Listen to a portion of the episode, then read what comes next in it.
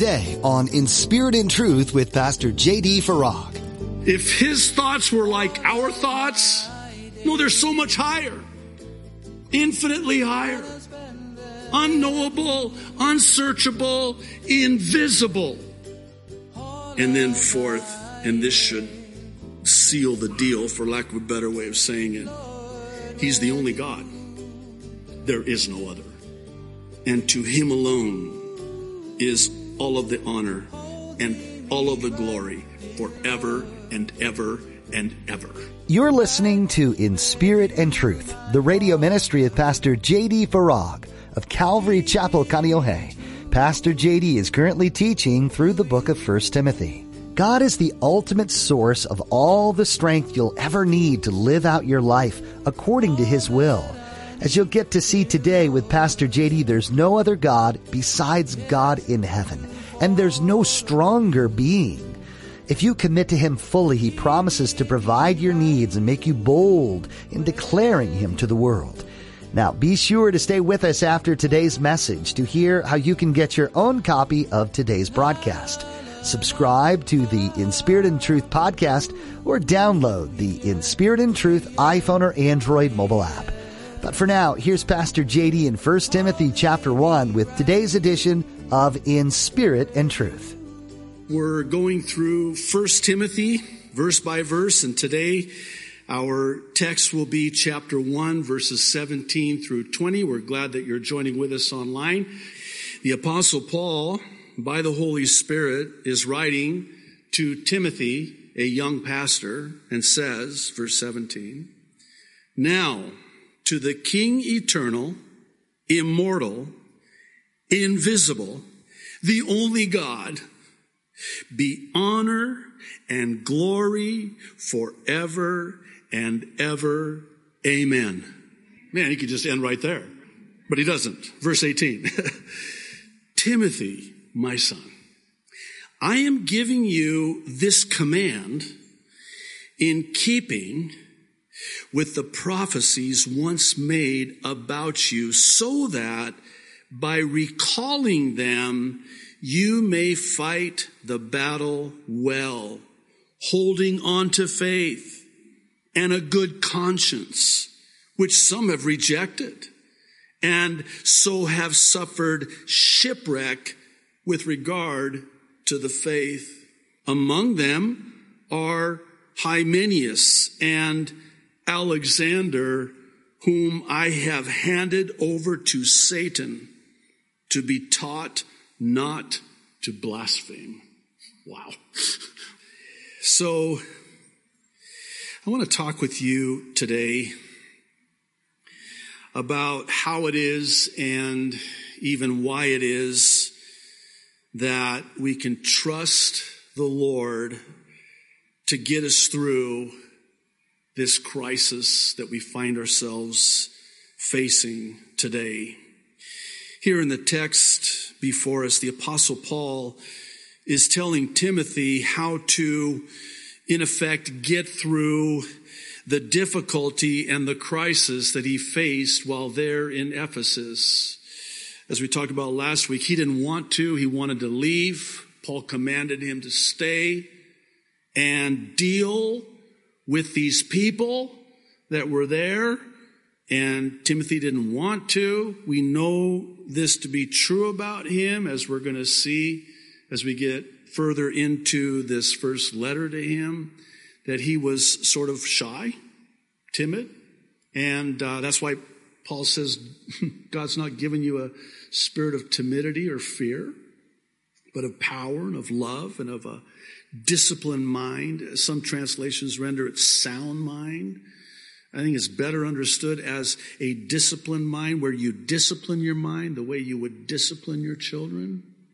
You're very careful about what you allow into your thought life because that's where the battleground is. And by the way, speaking of battleground, would you agree that the world in which we are living is not a playground, but a battleground, right? And so here, Timothy is in the midst of this battle, the heat of the battle, the midst of this crisis. And Paul is commanding him, exhorting him, encouraging him, telling him that this is how you're going to get through this crisis. This is how you're going to get through this battle, this difficulty. And he does so with the authority of a commanding officer, while at the same time with the affection and kindness of a loving father. I can't get over that about Paul. I don't know what your image is or your impression is or your picture is of the apostle Paul. Certainly it would stand to reason that you would see him as this really intimidating guy, right? He walks into the room and everybody straightens up, Paul's here, right? But yet there's this other side to him. And as we've gotten to know him through our study of the New Testament epistles, it's becoming abundantly clear that he was a very loving man, very gracious man, very kind man, such a loving heart. What I'm hoping to accomplish in our time together today is to encourage you concerning the battle we seem to be in now with everything that's happening. I want to take it a step further. And in addition to encouraging you, I want to promise you on the authority of God's word and God's love that no matter how bad it is for you or is going to get, God will get you through. He can't not. I know that's not proper English. Don't email me. God will see you through no matter how bad it is or no matter how bad it gets. I promise you that on the authority of who God is and how good God is. It doesn't matter how bad it is.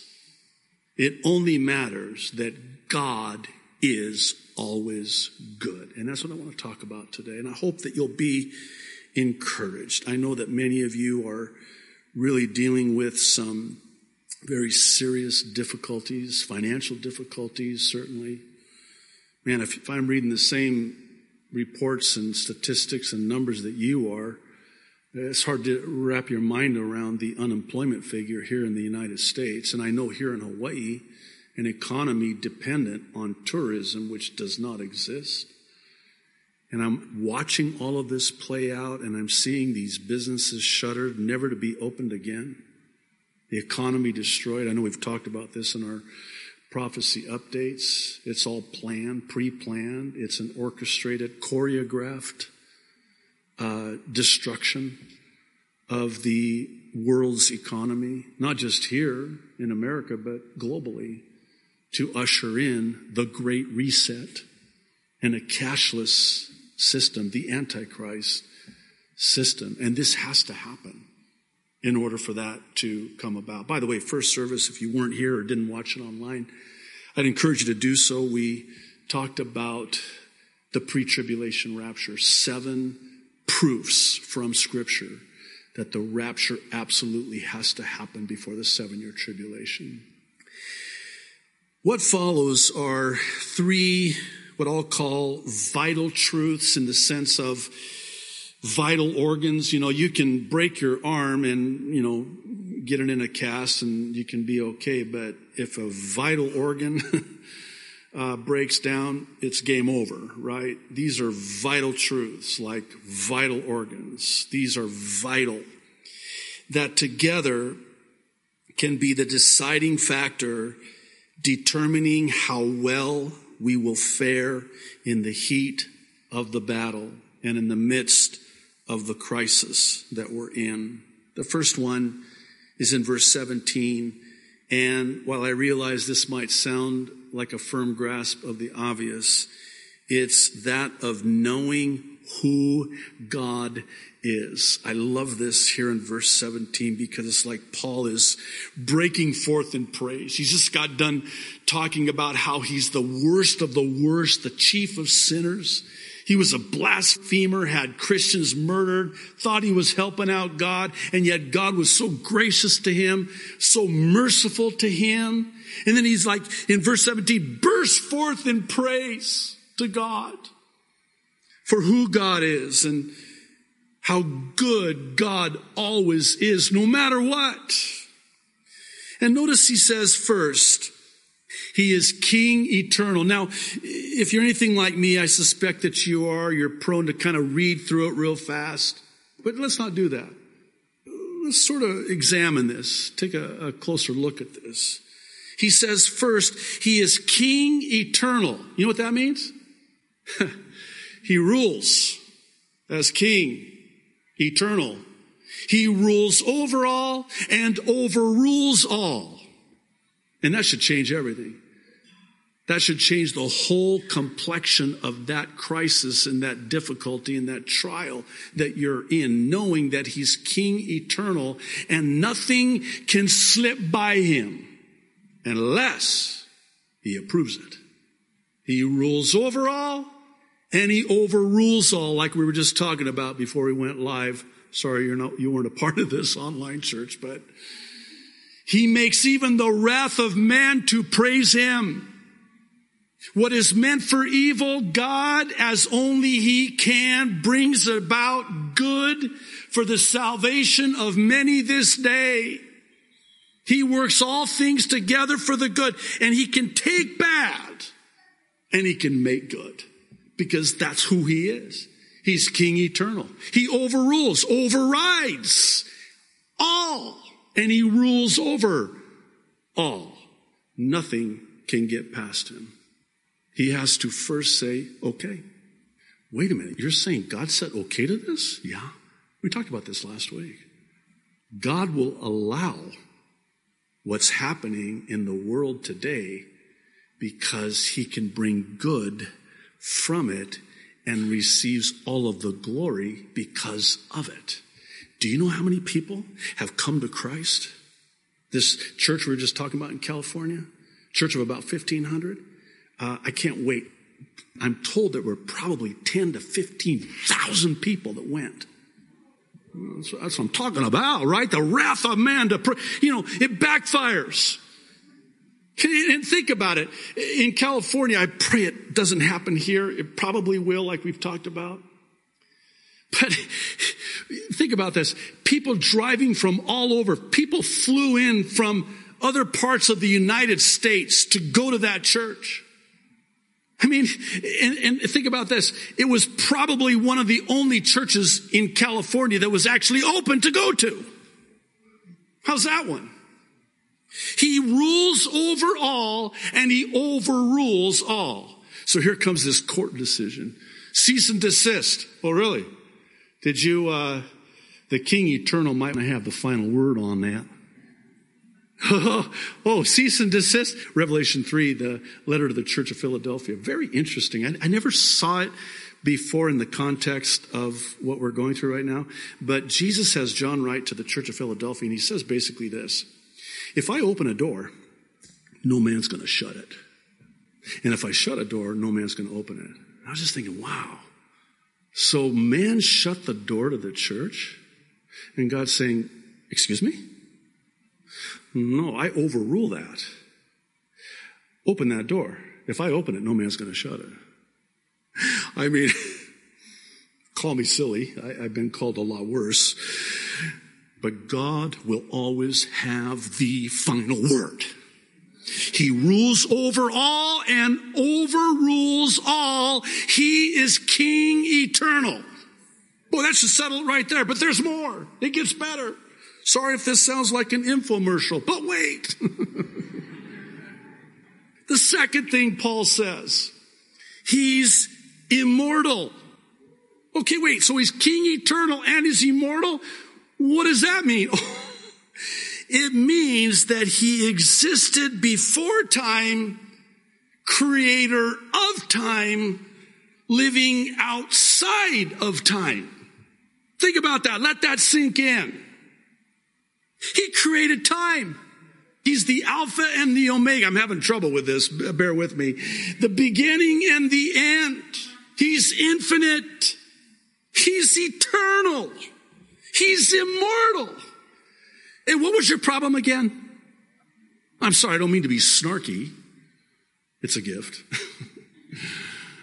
but no, here we are. We're freaking out. We're, you know, worried and fretting and fearful and stressing. And, and it's like God's going, hello. I'm King eternal.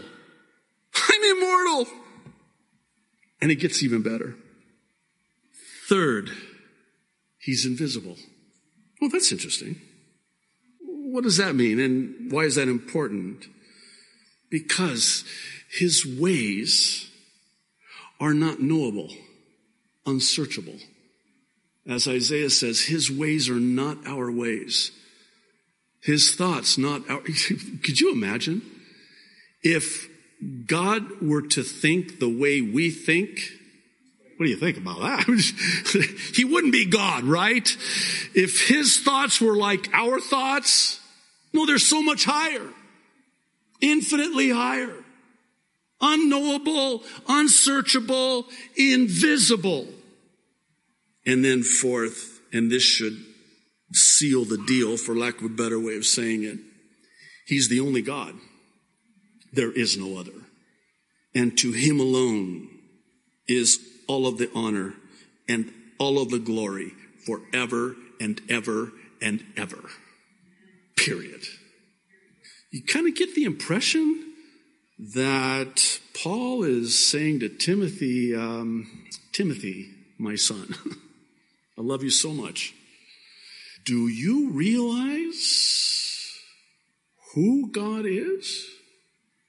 This really brings up the question of why is it important to know this and or be reminded of this, especially when you're in the middle of a crisis or a trial?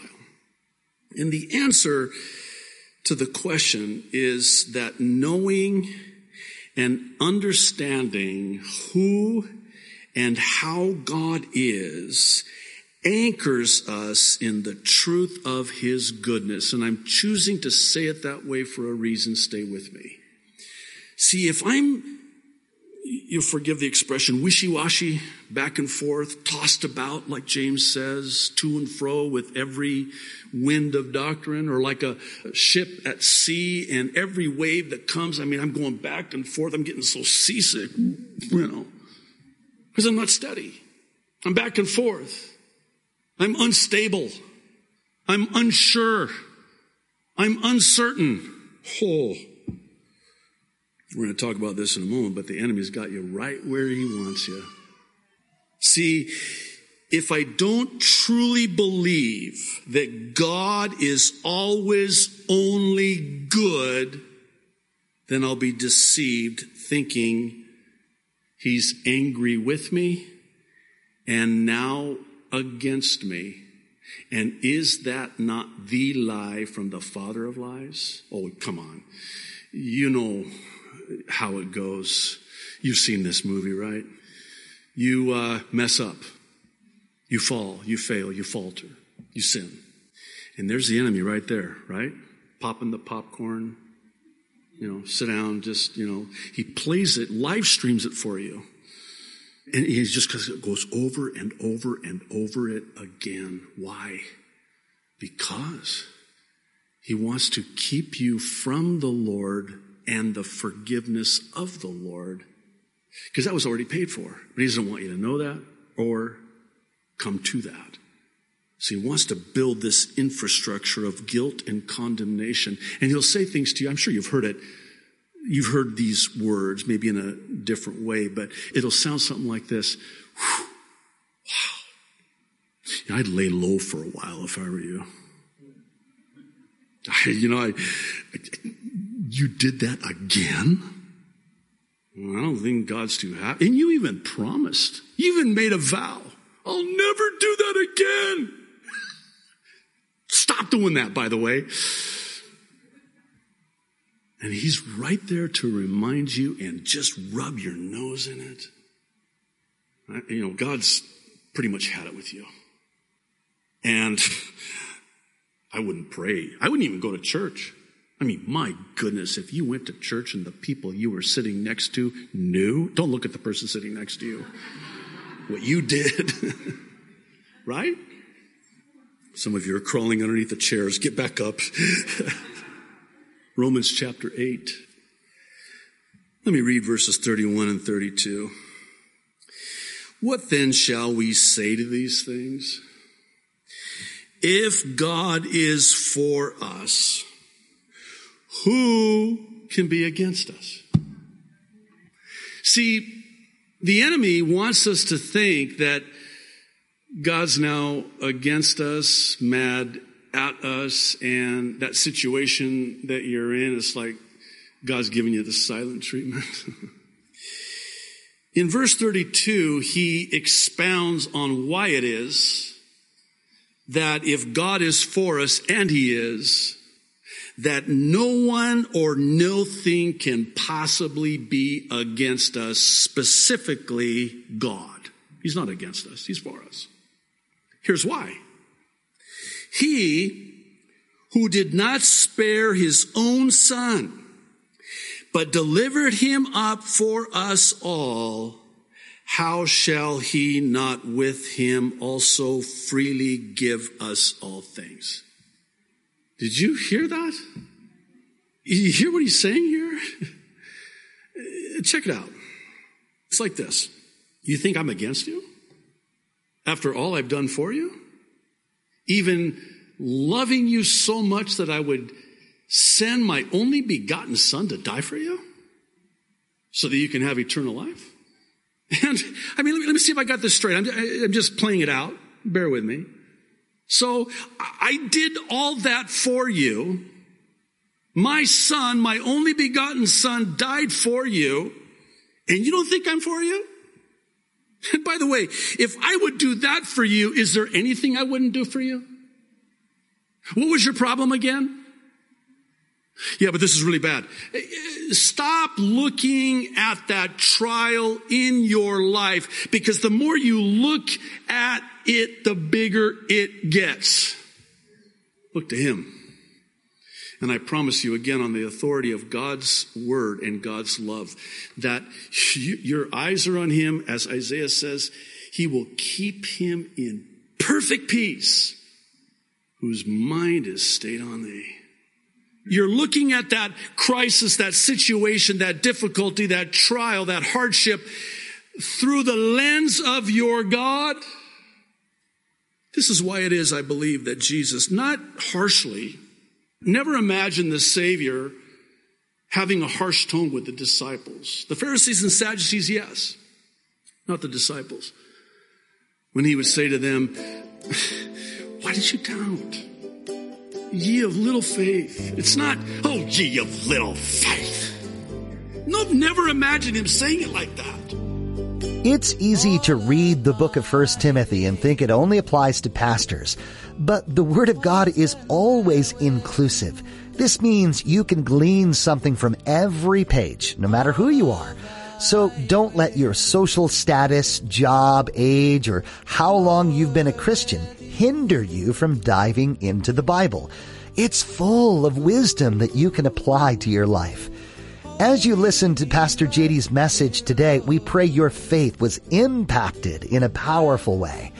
If you missed any part of this message or would like to hear others like it, just visit inspiritandtruthradio.com.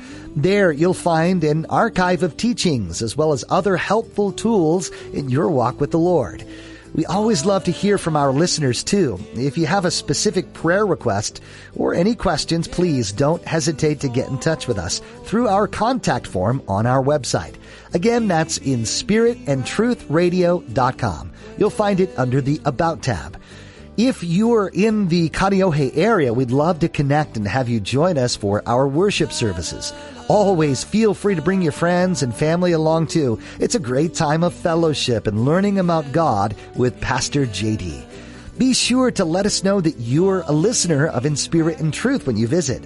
You can find out more about Calvary Chapel Kaneohe at our website or find us on our media platforms to stay up to date with all things concerning Calvary Chapel Kaneohe. With that, our time with you has come to an end. Thanks for being part of our study here today. We hope you'll tune in again right here on In Spirit and Truth.